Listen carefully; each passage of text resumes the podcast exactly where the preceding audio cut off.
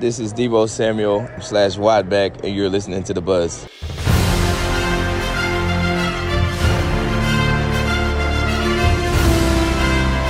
You are listening live to WSBU's coverage from Super Bowl 57 Radio Row in Phoenix, Arizona.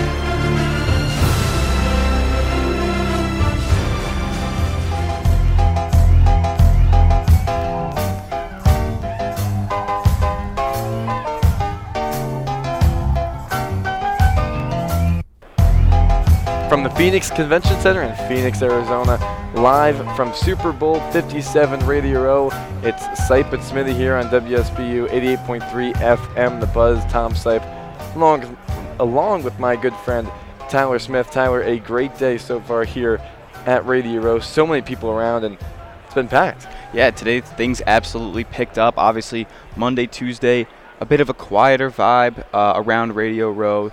Um, but you know, as the week progresses, more people start flying in. I mean, today today alone, I've seen you know guys like CeeDee Lamb, um, Christian McCaffrey, uh, a lot of a, ton of NFL talent, but also a, a, ton of media talent as well. We saw the ESPN crew uh, rolling in, Dan Orlovsky, Mina Kimes, a bunch of talent here today. And it, it as the week progresses, again, we're only going to get better. Yeah, so far so great um, here at Radio Row, and it's only Wednesday, um, so excited to see what else happens this week earlier in the program, uh, I guess. Um, you know, Nate Solomon able to talk to Kyle Larson, a few other guys, um, you know, hopping on throughout the day. So uh, a great start um, here, the day three on Radio Row. Yeah, uh, I'm very excited to keep it going. And uh, but first, uh, before we have any of our interviews on th- this show airing today, um, we got to talk some football, man. For yeah. real. Yeah, for most, real. most definitely. And you know, I feel like we haven't done that enough. Um, you know, throughout the first three days. And you know, I think it's interesting, right? The number one seed from both teams, Kansas City and Philadelphia. If people, you know, questioning Philadelphia's route here, saying that they didn't have the strongest of schedule, had some easy playoff games, have gotten a little lucky. The Chiefs, you know, just always figuring out the way to get here, and you know, both teams had a great regular season. Obviously, uh, you know, both going 14 and three, um, and then both had different paths um, you know, to getting to this point. Chiefs played in two pretty close games. Mm-hmm. Um, Eagles kind of dominating in their first two. Um, but are these the best two teams from the AFC and the NFC? Obviously, it's a stupid question because they won, but I don't really think it is. You know, is it was it always going to be Kansas City and Philadelphia? Um, it's interesting because I, I do I, honestly, I was a, I was a big fan of your Dallas Cowboys for a lot of the year in the NFC. Mm. They they eventually you could see the writing on the wall there as as the season was winding the regular season was winding down and then into the playoffs. But uh, I, I, I kind of you know, ate my words. I, w- I was one of those guys who, who thought Philly was a bit overrated because they hadn't beaten, you know, the top tier talent uh, in, in, the NFL. You know, they were playing a lot of teams under 500 uh, early on when they were undefeated uh, in the beginning of the season. But uh, I, I, assuming you know they they made it now, on the other side of the AFC, Kansas City, I think every year now that Patrick Mahomes plays football, and if it's in Kansas City, I don't think there's any reason to take anybody else uh, out of the AFC, in my opinion. But hey, obviously Cincinnati made it last year. They they're Burrow's fantastic. You have the Jaguars now coming up with Trevor Lawrence and his group of weapons only getting better every year, and obviously closest to home for us, the Buffalo Bills. But I yeah. kind of wanted to talk about the Bills a little bit because they're in a position right now where you know they were the overwhelming favorite. They were the fan favorite. They were the yeah. they were the betting favorite heading into the season to win the big one. And you really saw them kind of fall apart toward the end of the year. What really went down in Buffalo? And you, do you think that they had a chance, you know, coming in? Oh, the entire season I did, and yeah. I was hoping if they did, because it'd be great for us. Absolutely. Um, you know, out here um, in Phoenix. But yeah, I mean, they were the overwhelming favorite mm-hmm. for a mm-hmm. long time. Uh, their roster has only improved the last three years, at least I believe. Um, but I don't know why they're just not able to, you know, take that next step. Uh, I mean, I was shocked when they lost to Cincinnati, if I'm being honest. I, I was as well. Uh, you know, I, I wasn't too high on Cincinnati as everyone else was. I know that, that they were, uh, you know, the reigning AFC champions coming into that game. Um, but I really thought that it was going to be Buffalo in that one, especially in Buffalo. Um, I know that was in the snow. Yeah, I know. I know it was a rematch of the five minutes that was played on Monday Night Football earlier in the year. Um, but yeah, just I was a little shocked. I just don't understand how they're not able to break through. I think Josh Allen has the ability, um, you know, to be a Super Bowl caliber quarterback. I don't think that's a question. Uh, people question his decision making at times, but really, I, I, don't. I think that he's definitely a quarterback that can lead a team to a Super Bowl. I'm just not sure that why all the pieces aren't connecting. It's interesting because you know, you, look at last year's AFC uh, divisional game against Kansas City, and it was a spot where you know you go to overtime, get the 13 seconds, all, all, all, that nonsense. Kansas City scores first in overtime. Bills don't get the ball back. Um, and then you saw in that game really the breakout emergence of Gabe Davis. Mm-hmm. People pegged him as this big time wide receiver two, going to really complement Stefon Diggs well this season, and we really didn't see that. He scored a touchdown opening week, uh, had a couple of really uh, spike games on, on his resume, but overall, he did not have a consistent body of work, and Josh Allen really suffered because uh, of his inability to, to really you know, not only separate but you know run run routes other than other than go routes. Uh, you know what he, what he, was so famous for in that Kansas City game. He didn't really have that dynamic yeah. uh, element to his game. And uh, on the defensive side, I mean, if we're just if we're talking about solely players right now, because I'll, I'll, get to the coaching staff in a little bit, but on the defensive side, man, I mean, you lose Von Miller you know 11 games into the season or whatever, and he's going to be out till about mid-season next year. So. Yeah. The pass rush was not there whatsoever. You look at the Cincinnati game, and I, you know, may, maybe this is on the players, maybe it's not. But you know, the way that they were lining up, uh, and, and they, one, they got no pressure on Joe Burrow and his ragtag group of backup offensive linemen, right? And on the other end, the linebackers, the second and third level defenders, lining up basically at the sticks. Like they yeah. were back so far backing off of, of the Kansas City, we- I mean not the Kansas City, excuse me, the Cincinnati weapons that it, it, Burrow was able to get you know a 10 yard check down every single play, and and it, they really fell apart defensively in my opinion. Yeah, and just to go back to Gabe Davis for a second, you mentioned all the expectations coming in. I feel like that happens a lot, especially in football. When I mean he was tremendous in the Kansas City game, um, you know, a year ago, and then obviously everyone just expects that he was able to keep continue playing at that level, which mm-hmm. just wasn't a realistic expectation in my opinion. Listen, he's a good wide receiver. I mean, yeah. there's, no, there's no doubt about it. Any team would like to have a player like him, you know, on the depth chart. But you know, I think the expectations were set too high because of one game. I feel like that happens a lot in football, and maybe that happens for Buffalo because they went out in excruciating fashion. Yeah. Uh, you know, especially last year and, and even the year before, and just seeing them, you know, lose some tough games. And they're like, oh, well, this is the year they finally break through. And this year, um, and they even go down and excruciating fashion. It was kind of a beatdown. Oh yeah, and, and the score. I mean, what did they lose by? Did they lose by 17, 10, something like that? It yeah. did not. Uh, whatever the, whatever the score was, it was a two-score game, and it did not indicate how how wide the gap was in, in yeah. that game. Cincinnati was the well-oiled machine. They looked like the home team that day, very comfortable playing in the in the Buffalo snow. So I mean, man, it, the Bills looked like the, all the wind was knocked out of them. Looked, looked, looked like they were ready to ready to go home, ready to take a trip to Cancun or, or, or, or something like that. Uh, you know, as as the season winded down, because man, you know, even even like I said, Gabe Davis, good receiver, but I mean, there were some plays in that Cincinnati game that he really needed to make, and he didn't make them. He, he there was some there was a bad drop on fourth down. Um, it, it, you know, they, their weapons did, not make it happen. I mean, you know, Stefon Diggs after that game was frustrated because you know Allen wasn't looking his way, and you know, toward the end of the season and into the playoffs.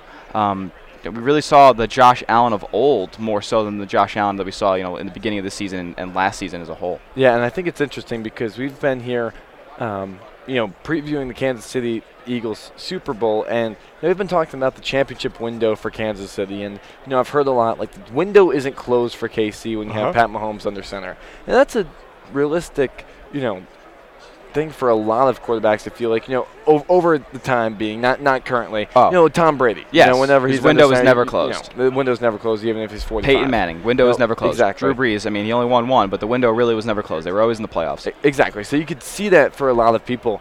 I don't know if that's the case for Josh Allen. I mean, listen, he's an otherworldly talent. I think he's a top, you know, three quarterback. There's mm-hmm. no question about that. Mm-hmm. Um, but I don't know if the window is going to be open for him as long as he's under center. Just the style of quarterback he plays, mm-hmm. and I know that's I think that's overrated a lot too when people you know talk about how you know reckless he might be. Um, you know on the field, I, I love the style of play. It means he's a competitor. he's absolutely a competitor. But the thing is, I don't know how long you know he can keep up that style of play. Um, you know as the years continue to progress. So I don't know if I could you know deem that for you know Buffalo. Hey, as long as you have Josh Allen, you're you're in contention. Contention. I don't know if that's necessarily true.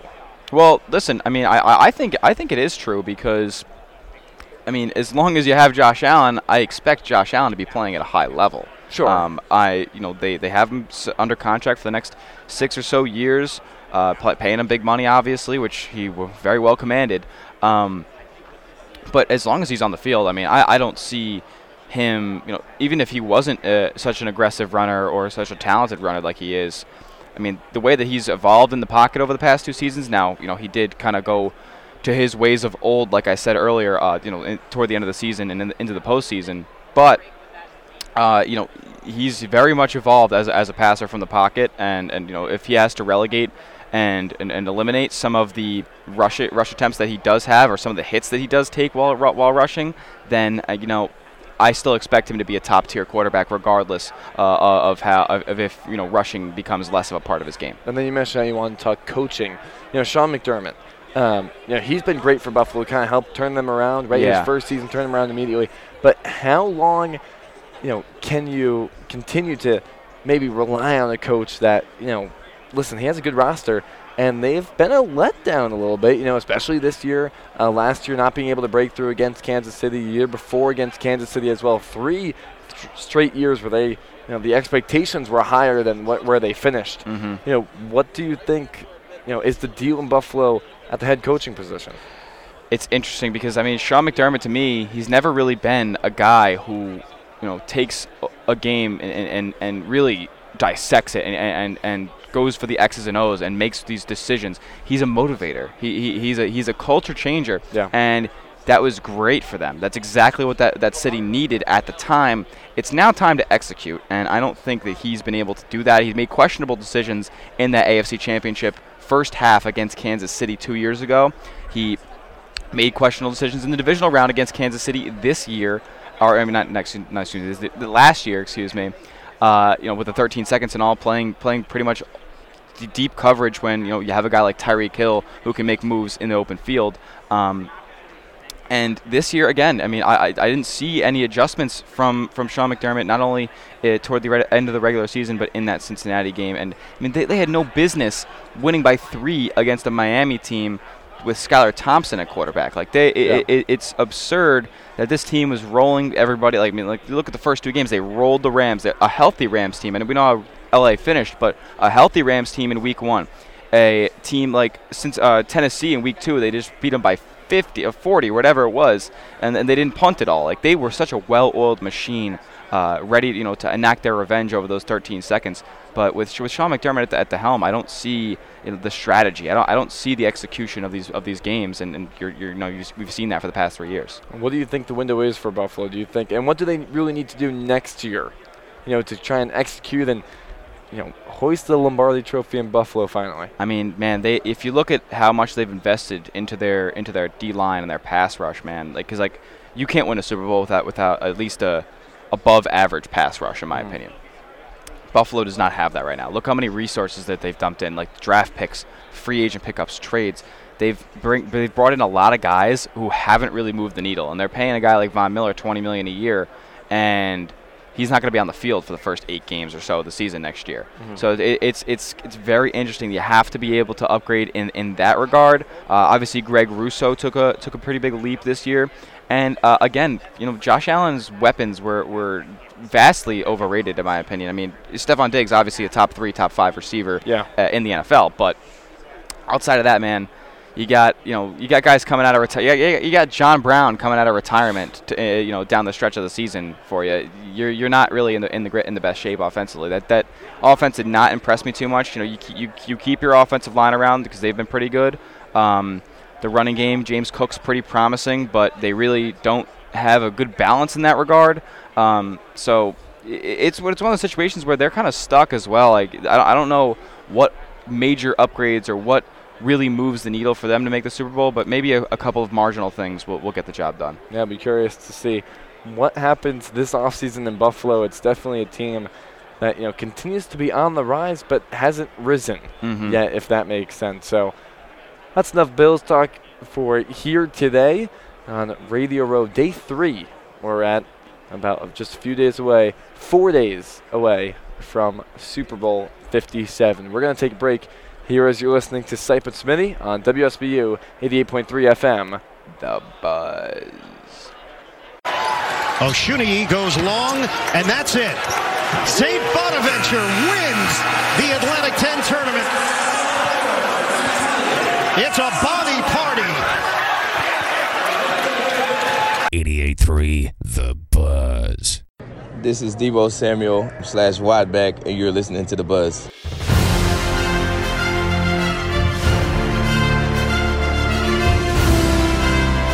You are listening live to WSBU's coverage from Super Bowl 57 Radio Row in Phoenix, Arizona.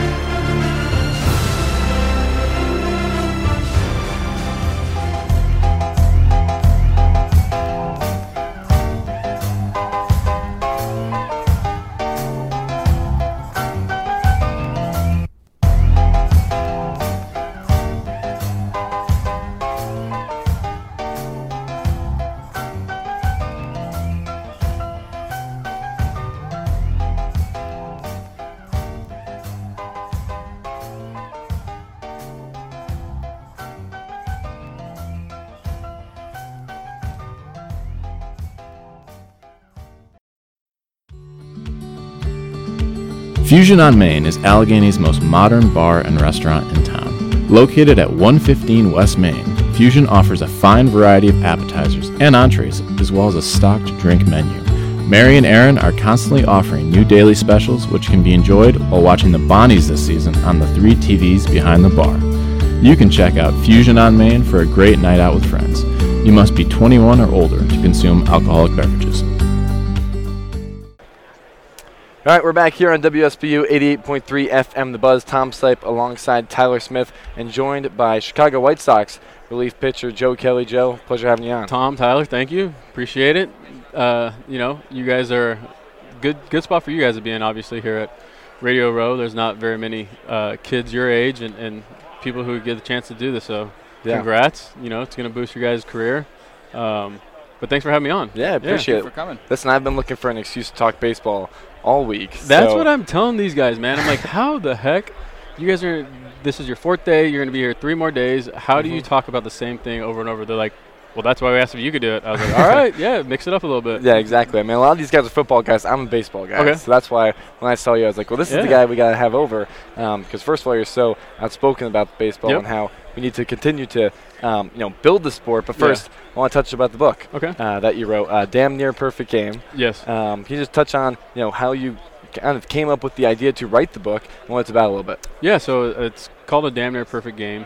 Um, comes out the 28th, so I mean you can pre-order now on Amazon. You know you can get it Barnes and Noble when it comes out anywhere. But so it it it kind of was something that was pitched with my co-author Rob when I played with the Red Sox, right? So he worked for a, a, a big station called WEEI out there, um, and you know we became good friends, right? So you know I ended up leaving, going to LA. Um, and so the lockout happens, and, and during the during the pandemic, he's like, "Man, you're you're great with words. Our podcasts always do great. Any podcast you go on does great. Um, you're truthful and transparent, and that's what fans like, you know." And he's like, "When you're done, let's write a book." I said, "Yeah, when I'm done playing baseball, we'll write a book, no doubt." Um, and so the lockout happens, right? Uh, and me being from LA, you know, obviously, Dodger fans, you know, came to love me as a as a as a person. I'd say more than a player. Um, but they're like family, right? So I would go get my hair cut. I get the same question. I'd take my son to school, get the question. You know, pretty much anywhere I went, gas station, grocery store. Um, the same question I got every day was, you know, when are we going to play baseball, right? Um, you know, then you get little comments like, what are you guys doing? You guys are greedy. You know, you got the billionaires versus millionaires. You you guys are hurting the game right now. Um, and I didn't have enough time in the day to talk to every single person and tell them this is exactly what's happening and this is why we're fighting for it. For the guys that came before us, the guys that can come after us, like, so I started getting a little bit irritated, right? Um, you know, week goes on and you know get the same thing at you know my son's baseball game. I'm sitting in the stands, just want to watch him play, or I'm coaching, and it's like, whenever you guys start back up, I'm not watching. It's just little comments. I'm like, wait, what? You're not gonna watch? He's like, yeah, you guys are just you can't come to an agreement. Blah blah blah. Baseball's going downhill. Yeah. And so you know I was not too happy about most of the comments, and I don't have any kind of social media platform, right? So it's not like I could like voice my opinion, Mhm. you know, for people to see or, or anything like that. And so I felt like writing a letter. It t- pretty much was a letter to the baseball fans, right? And and it and it was called "Don't Give Up on Baseball." Mhm. Um, and th- the copy actually in the book, and you know, it was f- from the heart, and, and pretty much explaining, you know, why we need the fans, why the fans need the game. You know, like just going through memories of when you're a kid. You know, you go to a baseball game with your dad, and you know, you might play the game for 10 years, but you don't know why some things are happening. You know, why are you throwing this pitch at this part? Like, what's a double play? What's why is this guy bunting when you know? So there's so many Mhm. things about it that you learn from your father and going to the game and, and having that connection. And so I wrote this letter, and the Times ended up picking it up, and, and, it, and it did well. You know, people loved it, and they're like, "Dang, this is great! This is great writing." Um, and so Rob came back, and he's like, "Hey, what about writing the book now?" Yeah. And I said, "Okay, why?" And he goes, "Because the the piece in the Times was was great, and publishers are like, if you write the book, we'll pick it up." I said, "All right, let's do it."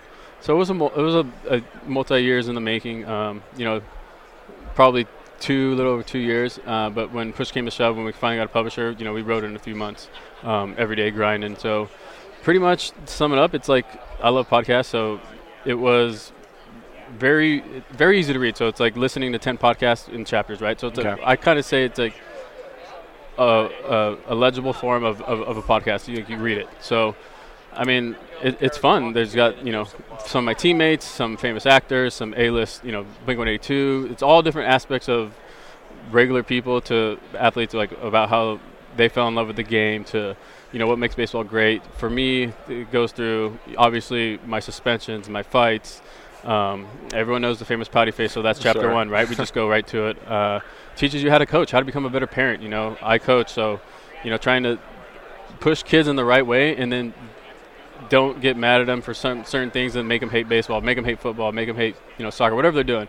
Um, and what's really interesting is what's one of my favorite chapters in the book. It's me and Rob Manfred, right? So um, I I don't know if there's ever been another player who's sat down with commissioner unless it's a bad thing, right? And so Mhm. I asked him, I said, "Hey, you want to be in the book? I'm writing a book." And he goes, "Sure." And so that chapter is completely clean, right? We didn't edit anything, we didn't take out any words, um, and I think it's going to be great for for fans, Yeah. owners, uh, players when they read it. Um, me going into it, I obviously had a. I'm not gonna say hate, right? Because that is a really, really strong word. I Mhm. did not get along with Rob, right? So Sure. you know, he suspended me eight games in a 60 game season, which is unheard of. It's Yep. the biggest suspension in all sports history. Mhm. Um, and so I had a chance to talk to him and ask him questions, and he was transparent. And we go over the rules of the game. We go over like, I'm like, why, why, why did you lock us? Like, there's just so many things about it. When to sum it all up, when we came out of this thing, I ended up filling for the guy. I like the guy. I have his cell phone number. I could text him like, "Hey, this Sure. is a great day for baseball," and he is actually doing a great job at his job and pushing the game forward. Like you've seen just last year and this year, you know, we signed Apple TV deal, we signed a YouTube deal. So like we're honestly growing the game. Like he's he's actually putting his foot forward and you know, I for one, you know, he called the trophy a piece of metal, right? Yeah. And what people don't understand is when you read that, right? When you just read a, something in the paper, you don't know what kind of tone it is. And so after me talking to him, he's very witty. He's like me. He's very quick. He's very quick to talk shit. He's very quick to understand something. But if you would only like if you didn't hear me talking, you only be like, "Man, cancel this guy. He's saying out crazy stuff." Yeah, yeah. Um, and yeah, you're right. But like when you know the context and you hear it, it's different. And so they just misunderstood him. I misunderstood him as a player, and he's actually now talking to more teams, more guys. Like, what should we do about this? Do you guys like this rule? And you know, like I said, I had to change of heart for him. And um, but the book's full of great things like that, and, and from players, my teammates. Uh, but yeah, it's great. Yeah, that's great to hear that you had that conversation with him. Uh, first of all, because I know so many fans have been maybe outraged, right? At maybe how he handles Outraged, things.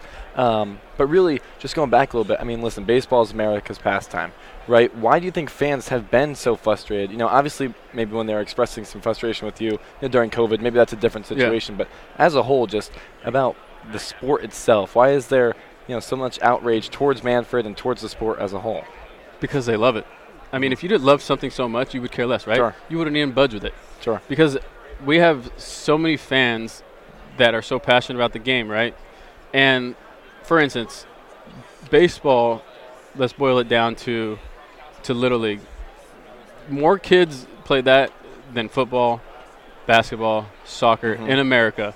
Yeah. But when you get look at the views, it doesn't translate, correct? So there's a disconnect in, in between there, and it's something that we talk about. I had ideas how to grow it. He has ideas, um, and if you didn't, if people didn't love it so much, they wouldn't bitch. So like they are passionate about it. That's why they they verbalize it. So.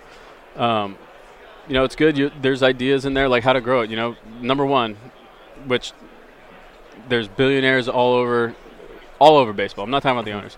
So I mean, we're trying to, which I told Rob and he agrees. You know, how do we weed out? Not, it's not a bad thing. It, it's not good either. But how do we weed out the, the long TV regional network cable deals? Right. So like, you know, 20 million people in a 10 mile radius in Los Angeles can't watch the game unless they subscribe to this regional cable Yeah. network, right? So you can't even watch the game from your MLB app. They're blacked out. Yeah. And so how do we get away from that? And, and we're slowly are. That's why we do the Apple. That's why we're doing, you know, the game of the week. That's why we're doing the YouTubes. But you kind of are stuck and you can't really grow the game as much as you want to until these deals, the time runs out, till they expire, right?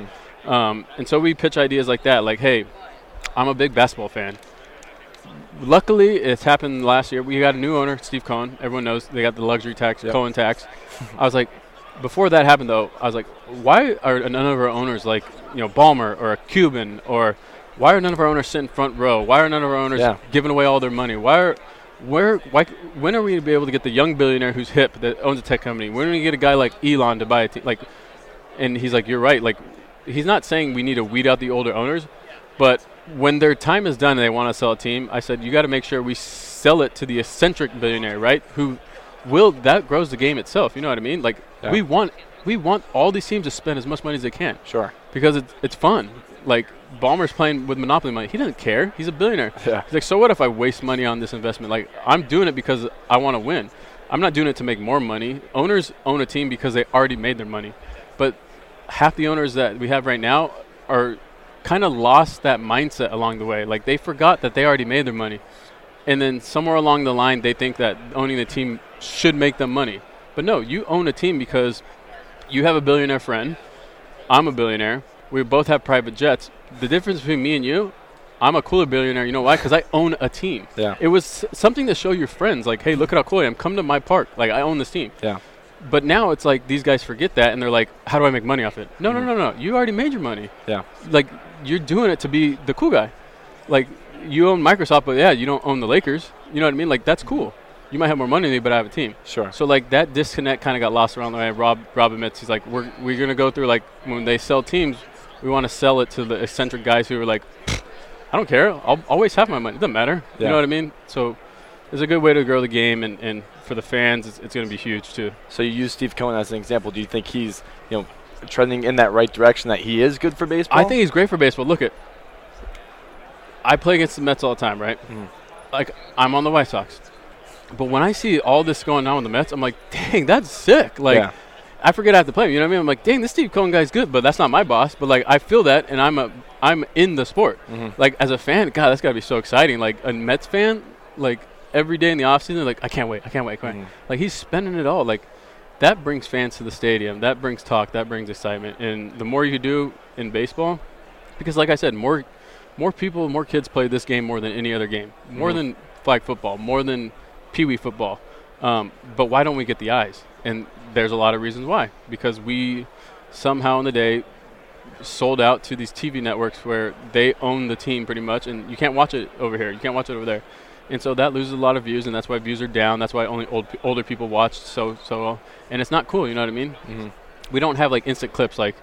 Uh, guy gets knocked out in the fight instantly on Twitter. MLB Yeah. owns these weird rights, so like you can't upload anything without copyright infringement. So we need to start getting away from all those and, and push the game forward. And, and like I said, in the book, the whole chapter on Rob, uh, I think it's chapter seven. Maybe, uh, we talk about all those things, and, and it's going it's going in the right direction for sure.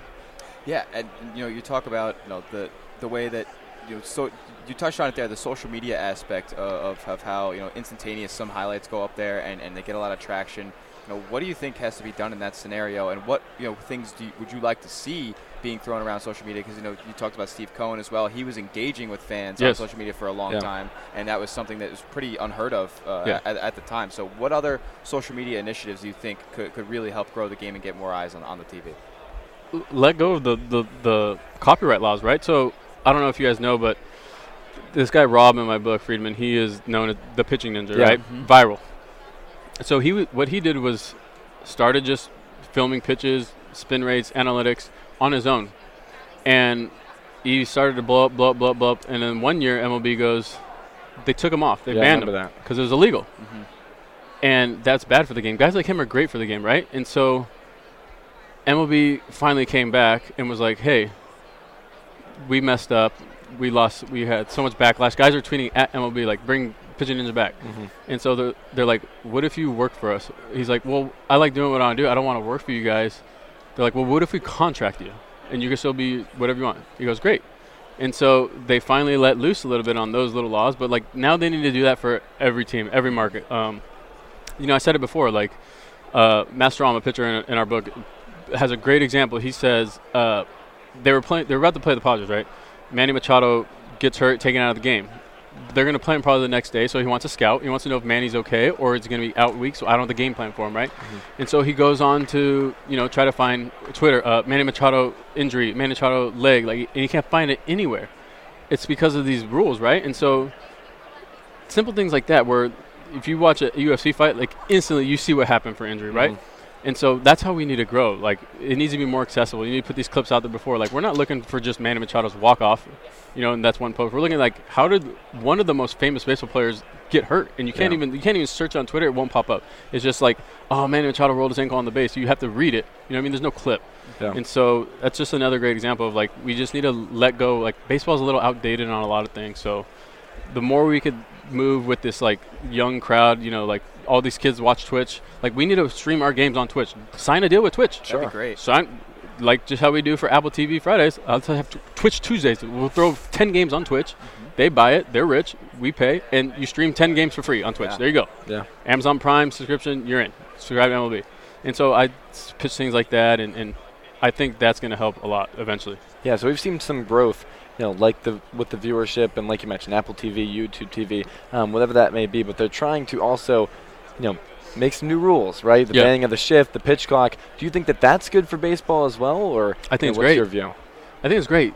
Back in the day, you didn't need a rule, right? Nobody was shifting like this. Yeah. It just became outrageous. Yeah. So even though their new rules sound like this is a terrible idea, well, that's how the game was played for like 70 straight years. Mhm. The only reason why we're making these rules is because analytics got so crazy that we were turning we were turning in not name names. We were turning in hitter first, terrible defensive infielders, and putting them in the middle infielder. When back in the day we grew up, you have to be the most athletic, most explosive, Yeah. most quick. It was defense first, then oh, if you get hit, you get hit. Mm-hmm. No, we turned in 300 hitters that are 280 pounds and putting them in the middle infield. Like, wait, what? Because of analytics, right? Mhm. And so we're just making the rule to no, let's bring back regular baseball, um, where we've done for 70 years until you guys got crazy with analytics, and let's, which is great. I'm a big fan. So all these rules are actually helping. And the pitch clock, no, for 70 straight years, if you look at the the pitchers, nobody was that slow. Yeah. The pitch clock is because we got away. We're trying to do so much scouting, so much like, so basically, it's just making baseball normal. Since it became so outrageous, now there are rules. So people are like, why are you making a new rule? Well, the rule's not changing the game of baseball. That's how it used to be played. We're just making you play it a little bit old school again. You know what I mean? So all these rules are, are big, and you know I've played with a million guys in the past five years who should be in the big leagues every day, best defenders. But guess what? They don't have a job because now we're taking the backup catcher who could hit 300 and being like, hey, just stand way out here in right field, and we could get away with hiding you in the infield. It's like, wait, what? You're supposed to have the freaks out there. Yeah. And so now we're bringing back jobs to like you're gonna have guys on your team who are glove guys. Where's that been lately? You know what I mean? Sure. There was no glove guys. Like David Eckstein would never be able to play in the big leagues right now. But now with the rule change, he can. You know what I mean? Like he's a good infielder. Like so, we're bringing back actual jobs for guys who deserve big league time, and not just guys who know how to hit homers. You know what I mean? Sure. So I think it's brilliant. You know, I go through it. The rule changes are great. Um, I think it's going to grow the game. Bigger bases, great. You know Okay, why we we're making bigger bases is because nobody steals. It's strikeouts, it's homers.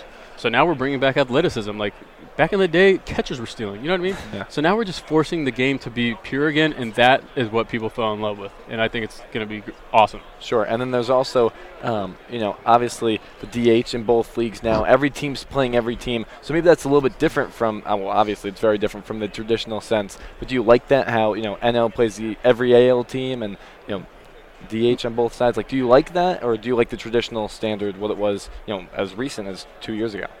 Well, if we're going to go the route with the DHs, I pitched it to Rob. If we're doing that, get rid of the leagues. So, turn it into the best, however many we have. Let's just say, what is it, 14 teams? The best 14 teams, once they get to the playoffs, playoff reseed like every other sport. So, March Madness, if it's the top five teams in the ACC are one, two, and three. They're all going to be one seeds on different sides. They don't have to play each other. Yeah. Don't penalize them for being in the same thing. Like if all the best teams in the AL East, let them all make it and then playoff reseed. Like if the NL we- or if the NL Central is very weak, but that team wins their division, why should they get the number one seed? Mm-hmm. They don't have as many wins. They're clearly not as talented. All right, yeah, you won your division. Get rid of divisions. You're in. Now you're a 10 seed. I don't care if you came in first and your division is weak. Yeah. You know, so if we're going to do that, we've talked like it's better for the game. Don't have Yankees be playing uh, the boss or Tampa Bay Rays in the first round because they're t- two of the best teams in the league. But now you're going to knock one out. That's not fair. Yeah. You know what I mean? So playoff reseed. If we're going to go that route, get rid of the divisions. Everyone's playing each other anyways. Don't play each other 16 times. Play each other eight, and then play the other side eight. Then play. You know what I mean? So we get rid of that, that's going to be more fun for the game. More crosstown rivals. We'll be playing the Cubs more. You know, Dodgers will be playing uh, uh, the Angels a lot more. You know what I mean? So like, bring back the cities, and then bring back who deserves to win. Like some number one seeds don't deserve to lose first round. Mhm. This is plain and simple. So we go that route. If we're going to keep the DH, let's go back to playoff reseeding like NHL does. Yeah. You know, like college basketball. Yeah, so yesterday I think it was the Athletic that put out a proposal of having like an Eastern Conference and a Western Conference, and honestly I thought it made sense. Like I'm a very I'm a traditionalist, so I liked you know having the no DH in the NL, but now since it's here, I think like having the ad- adaptation of you know having an Eastern and Western Conference is probably a better thing, um, you know, for the sport. So I think it's so interesting to see like how it's going to continue to evolve Yeah. as, as years go on. So Oh, for sure. So I think And it's, if, and it's if they kept and if they kept divisions in, in a scenario like that, could you imagine a, a Phillies, Yankees, Mets, Red Sox Yeah. So sick, It's right? It'd be yeah. so sick. It'd be It- it would- amazing. It'd be so cool. It's and then you short saw, drive. Yeah, and you saw that dilemma with with the NL this year, where you know San Diego, the Mets, and the Dodgers were all in that in, in that little pocket together. Yes. They they easily could have met uh, in in the World Series Easily. if, if, you know you eliminate Yeah, that. that's what I'm saying. It brings out like the best teams are going to play each other at the end. Like if you play off reseed, you put them on both sides of the bracket. You know what I mean? Mhm. Just because they're in the same division doesn't mean they have to play right away. Move them on separate sides. Let them meet in the, the World Series if they're the best. Sure. Yeah. Yeah, it's interesting, and you know, Joe, you know, we really appreciate having you on. But I, and I want to switch gears a little bit right here um, to to a bit about your career. Um, now, you said before the, you came on the show that yeah, you know, we, we introduced ourselves as uh, student broadcasters from St. Bonaventure, and you know, you kind of you kind of had, had heard about it, Yeah. uh, the small town being only in, because you have some experience out Oh, in yeah. Western New York. So why Oh, don't you yeah. tell us about that? Yeah. So I mean, coming from a, a, a bigger college, right? You know, my first experience at pro ball was the New York Penn League, and I got to to professional baseball going. Wait, this is the pros? like I knew there's minor leagues, but like Yeah. I mean, every single game I had, we had way more people in the than the whole town. Like you know what I mean, like stuff like that. So, I mean, I I think that's the beauty of actually making it to the big leagues is going through the grind of the minor leagues, right? So, um, and not only that, like it's good for the town. It brings in business, brings in money. Definitely. Um, but I still talk to the to the to my host mom, who I live with. She owns a restaurant there in Attica. I stayed at her house in Attica, played in Batavia. Um, you know, she was my host mom. So I'd wake up, we'd go to the restaurant, get breakfast, go to the field, and she'd ha- make us all dinner for, dinner restaurant and bring it home after the game. So those are the kind of bonds that you have as a, as a minor leaguer. Um, and it, it's great. Like I think uh, the New York Penn League is, is one of the best for that reason. Um, people say you're playing in New York, and then you tell them where you're at. They're like, "Wait, where? Where? I thought you're playing in New York." Like, no, we're way far away from Manhattan. Like, we're hours and hours and hours, but they don't understand. So, um, I think uh, Western New York. I mean, sorry, yeah, Western New York. Um, it's kind of a hidden gem. It is. It's plush. It's beautiful. It's green. Um, Buffalo's great. Obviously, that's the biggest part over there. Uh, but all these little cities uh, are are awesome to me. Like, I mean, I remember staying in some college dorms at some of the some of the stadiums. You know what I mean? Like, uh, Sure. guys live in the college dorms if they play for a certain team. Uh, so I think it's a, a special experience, and you know, I'll, like I said, I still talk to my host mom this day from Attica. You know, obviously Attica's known for the state prison, um, so that, that that's pretty cool. And, and, and then you got minor league baseball. That's, that's, that's so interesting. Now, um, I, I have uh, another quick question uh, for you as far as you know your, your career in, in the major leagues. Now, I'm a huge Yankee fan, unfortunately, and I, uh, I I've- remember very well the the old, the old scuffle. And I, Oh, I just yeah. wanted to ask, uh, you know, you, you- when you when you look back at that, one, do you think you won? And two. What was that? What was that like? I mean, I, I've always been very curious about what goes on because you, you know you see it from afar on TV in, in a scrum like that, but what, what kind of things are being thrown around in there? Like, what, what are guys doing? Are guys taking cheap shots? Are guys saying some crazy stuff? What, what, what happens in that scenario? There there will definitely be cheap shots. Um, it happens usually pretty quick. Obviously, um, they don't last very long. Um, but from that time, right, we, we had a talented team, and you know, there's moments in the season where either you know your team's gonna be able to bond and, and win, and you know that you know that you won't. You know what I mean? Um, and so a situation like that happens, and you know, it brings the team together even more. So I think after the fight happened, you know, we rattled off like se- we went 17 and 0. Yeah. Um, we ended up winning the World Series, having the best uh, record in, in uh, Red Sox history ever. Um, so it was one of those things that you know we became bonded for life over a, a, a fight, right? And um, ultimately, kind of shot us towards winning the World Series. But yeah, like I said, those things happen quick. And um, what'd you say? If I won, I think I won. Yeah, I mean, uh, there's photos of me like making contact with the back of, you know, obviously Tyler Austin's head, and Yeah. that was one of the main reasons why I got six game suspension. Um, I fought with MLB's lawyers behind closed doors. It's in the book. Uh, you know, their, their their main argument was he. The reason why I got six games is because I uh, made con- made contact. They said when uh, the player was in a defenseless position, right? And uh, Even though so he was my- the one who initiated it. Exactly. So my argument goes defenseless. Like he ran towards me. I was the defenseless one. It's not my fault that you know I sidestepped and then he went down to the ground and I got a couple of hits in the back of the head. Like I was initially defenseless. Like what point are we saying defenseless? Um, and you know, and then they're telling me that like, well, I initiated it. Like I was like, once again, uh, there's never in the history been full blown 100% fact proof that there's such thing as uh, telekinesis powers, right? So like, how did I make him come? Like a gesture, like he's got a brain. Was I like controlling him, like telekinetic, like come, like, and I made him come? No, he he came because I pissed him off. He so that still was his choice. So I mean, I just crushed their lawyers arguing like, if it was fair, TV was on trial. It wasn't. And the arbiter's not paid off by MLB. Like it's, they're MLB employees, right? These Yeah. guys. Um, if it was a true third-party arbiter, like I would have won, obviously. But the reason why they do that is because any kind of on-field suspension, right? You still get paid. Okay. So if we didn't get paid, then it went to a real court. Then it's on you, win or lose. See if you get paid. But I would have been fine both cases. I would have won. So, um, but yeah, it's uh, one of those things. That's till this day that's uh, my favorite baseball. You know, Red Sox, Yankees, and no other rivalry in any other sport. I believe. Um, it's uh, it's hectic, man. It's so hectic, and it, and it it's every game feels like a playoff game when you play them. So it's fun. Definitely. Yeah. I can only imagine. But now you're in Chicago, Yep. uh, pitching for the White Sox. Just what are you looking forward to uh, this upcoming year? Uh, personally, I haven't started the season on time in a few years. So uh, number one, I'm healthy. I'll go in the season full go. Um, and then uh, for team wise, there's a lot of guys who we obviously underperform. We're talented.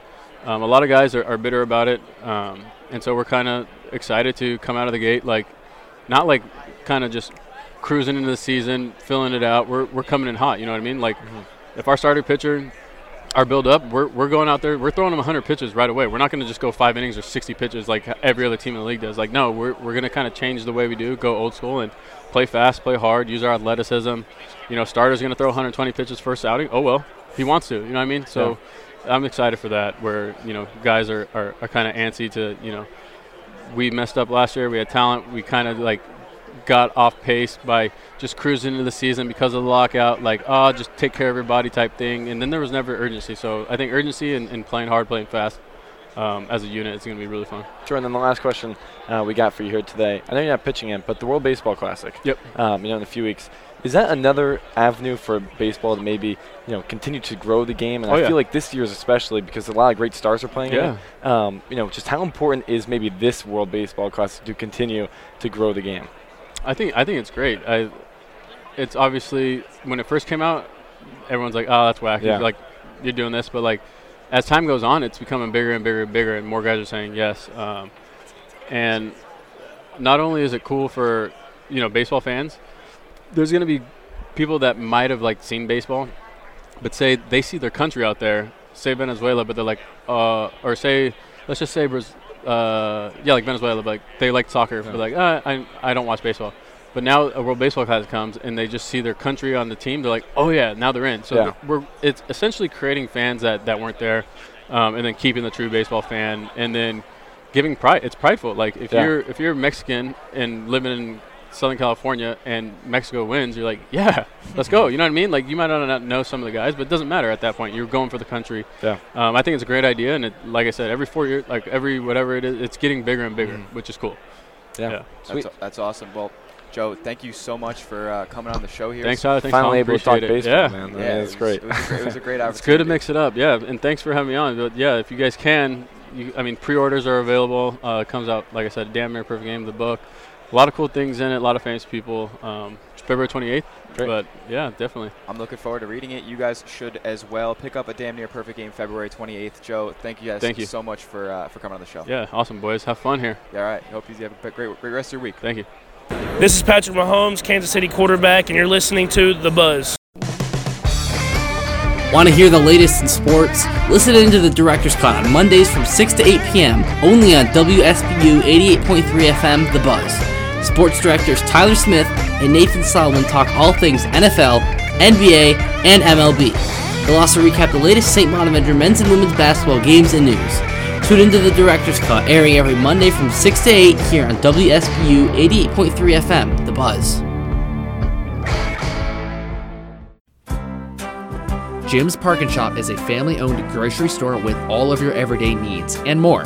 Jim's Park and Shop has an array of unique items, including Jim's Picks, which includes products that you can't find anywhere else in the Olean area. If you haven't tried them out already, one of their two foot subs is a popular hit. You can check out some of their selection and get deli delivery to your door online at jimsparkandshop.com or visit the store on Front Street near Olean General Hospital. This is Patrick Mahomes, Kansas City quarterback, and you're listening to The Buzz. We're back here on WSBU 88.3 FM, The Buzz. Sipe and Smithy, Tom Sipe, and Tyler Smith here on The Buzz just ahead of the pregame show for some St. Bonaventure women's basketball tonight at George Mason. Uh, we just got finished with a great interview with Chicago White Sox relief pitcher Joe Kelly. Um, you know, from afar, he's never played on any of the teams that I've been a fan of. Um, but you know, I've always followed him because he's a very, um, you know, outspoken character, Comical um, guy. a relief pitcher that you know a lot of people know. And you know, if I'm being quite honest, it was incredible talking to him. It was honestly like you look at you know last year and this year so far. One of the favorite interviews I've ever Yeah, done. me too. It, it was really cool. He was a personable guy. He want he really really cares about his sport and and, and you know the progression and you know getting more viewers on, on the TV for baseball in general. Um, so it was really great to, to hear his insight on that and you know a couple couple cool tidbits about his career as well. Yeah, he's and a very intelligent man. Yep. Um, you know, it was, it was great having him here. I mean, we only asked him like six or seven questions. Oh, and yeah. It was a 31 minute interview, very insightful. Um, and listen, I like I said a few times, um, it gave me an excuse to talk baseball. So Yeah. I, I was very happy. That's, I mean, coming here this week, that's one thing I kept saying. I want to talk about baseball at least once. You and, know? and kind of refreshing too. You know, like we, Yeah. we have we have never we've never talked about baseball um, you know, as far as this week, and even you know 99% of last year as well. I, I know we had Ryan Lavarnway on, but uh, you know not not too much baseball talk is happening around here, and uh, with the World Baseball Classic and spring training coming in a few weeks, uh, it was it was a great opportunity to talk some ball. Yeah, most definitely. And we're just going to wrap the show up very briefly um, by talking about LeBron James breaking the all time scoring record in the NBA last night. History. Yeah, it was incredible that he did it last night. He needed 36 to do it, and he did it in three quarters. Dude got it easy, money. Yeah, which was surprising. I mean, listen, I thought the script was set up perfectly on, You know, So he did do, I. He would do it on Thursday on Mhm. TNT against Kareem's former team. Yep. Uh, but he said, "Screw that. We'll just do it tonight," and just dominated. Um, you know, in the scoring margin, it's kind of funny. In the fourth quarter, he only had two points. Lakers only lost by uh, three. Yeah. Um, so kind of like cold in the fourth. Yeah, but he's trash. Um, can't score. No, he's not a scorer. No, but in, in all seriousness, uh, you know, history broken last night at the Staples Center or Yeah. Crypto.com arena. I. Crypto.com arena. Hey, we were there last year, man. You got yeah, Yeah. you should you should have remembered that. Um, no, yeah, th- not not not gonna nag on LeBron too much like I like to do uh, typically, but t- shot 13 and 20 last night. Pretty solid stuff. Um, you know, history was made, and it, it's one of those situations where like, not only did he break the record, but he's going to break it by a pretty good margin when it's all said and done. I mean, I, I, I can't see a world where he's not averaging 25 points a game and you know playing the next three four years at a hot, super super high level. So this is this is good. This gap is going to widen even more over the next few years, and don't don't be afraid when uh, he comes up for that number one assists.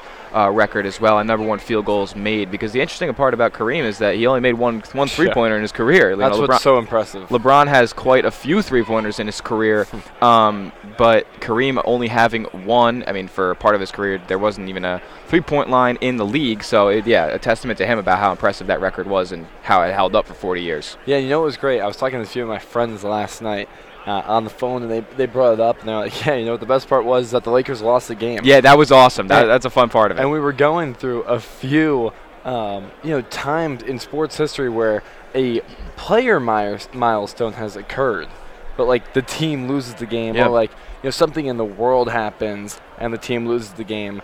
Um, you know, one of my friends brought up, um, you know, when Kobe Bry- Bryant passed away, the Lakers had such an emotional pregame and then lost the next game. Mhm. Or even in 2001, like the Yankees lost the World Series. Like there's times where you know something happens and you expect like, oh, this story book ending and it doesn't happen. So I, uh, you know, it's, those are very two different examples, much more serious examples than Mhm. uh, you know last night the scoring, uh, the scoring record. Carter Carter Raymond likes funny. to call it the special the special event theory. Oh, So, yes. yeah, it's it's very cool. I am a big fan of the special event theory. Very big fan of the special event. So, so you're not shocked, Carter, that they lost last night? Oh, not at all. No, I, I mean honestly, You I should didn't, you I didn't necessarily think he was going to do it. Yeah. When he was going to do it, Mhm. I was going to hammer the the. Thunder. Yes. the other team. I'm- Yes, I'm going from exactly. The, thun- the Thunder at home? Seriously? That's crazy, Come man. on. And and that and then we were t- you know we talked about it yesterday in the wild card. Lakers are in 13th place in the West right now. Yes. Just another loss that is putting them so deep in the gutter. But I want to mention right one thing before we, you know we hop off here is. It was weird. They stopped the game in the middle of play with 10 Yes. seconds left. You couldn't let the I clock don't know run why out. you're so shocked about this. I, No. I don't know. I, I, they stopped it. And you couldn't have done it in between quarters, and Anthony Davis didn't No. get up. It was No. Very very odd situation. The, the situation was when it happens, they stop the game immediately because that's bigger than the regular season game, which I do understand. So it was just bad timing that it happened with what 13 seconds left in the third quarter. Yeah. can't let the time go out. That's what they were told to do. That's what was going to happen, and it wouldn't have happened any other way. I mean, imagine LeBron, you know, ran back with his hands up, like, oh, finally, you know, and then there's, you know, OKC comes down, scores a layup. Like, it's just not going to happen, okay? that like, they that'd had to stop. crazy. Yeah, like, what? Like, he's celebrating, and then, like, Lu Dort throws down the dunk right before the buzzer. Like, dude, that wasn't going to happen. You're right. You're right. Yeah, I, I, I see that. I see It, that. it happened with Curry last They year. stopped too, it with when Curry, when he the they stopped it with Curry. And that was in the middle of the game. You Yeah, know, I feel like it's even worse. So What, what if he did it on a free throw? Oof. that's what Kobe did. That's what Kobe did when he uh, when he broke the Laker record. Oh yeah, yeah, Or in- yeah, yeah, in- yeah. in- he did break the Laker in record. In Minnesota. But they didn't. Um, did they stop the game for that? Yeah. Oh, interesting. Yeah, in Minnesota. I, I, I, believe I'm correct. I could be wrong. Um, but in Minnesota, uh, he broke. I think it was the Laker record. He broke a record at the free throw line in Minnesota. I, I do remember that. Interesting. Um, so yeah, but I, I was just shocked they did it in three quarters. Uh, that's that's what I was most shocked about. And it was funny. Um, you know, obviously we're in Mountain Time, so the game was later. And once we got wrapped up with Radio Row, we went back to the hotel for a few minutes. I scrolled through TikTok for like two minutes, and the one of the only TikToks I saw is like, "You think LeBron's breaking the scoring record the 36 tonight against Lu Dort?" And it was like a video of Lu Dort like defending him really well, and LeBron throwing an, an air ball. I was like, "Oh yeah, there's no way it happens tonight." Yep. and then they did it in three quarters. yeah, I mean, come on. Special event, They, man. did, they knew it, but uh, but that will do it uh, here from day number three That's kind of crazy. I feel like It, it has been going fast. I keep wanting to say day number two, but it's day number three. It feels like a Tuesday. Here on Super Bowl Radio Row in Phoenix, Arizona. Um, incredible and Smithy episode today was pretty much joined by Joe Kelly Yeah. for the vast majority. Co-hosted by time. Joe Kelly. So, so it was a good time uh, here in Phoenix today. So stick with us. So coming up next here on the Buzz is women's basketball, St. Bonaventure at George Mason. That game will tip off in just a few minutes with Michael Jagger Sites on the call for play-by-play on the Buzz. And then following the conclusion of the game, we are back on air from Radio Row with the wild card beginning at approximately 9 o'clock. For so for Tyler Smith, I'm Tom Sipe saying so long from Sipe and Smitty on WSBU 88.3 FM. The Buzz.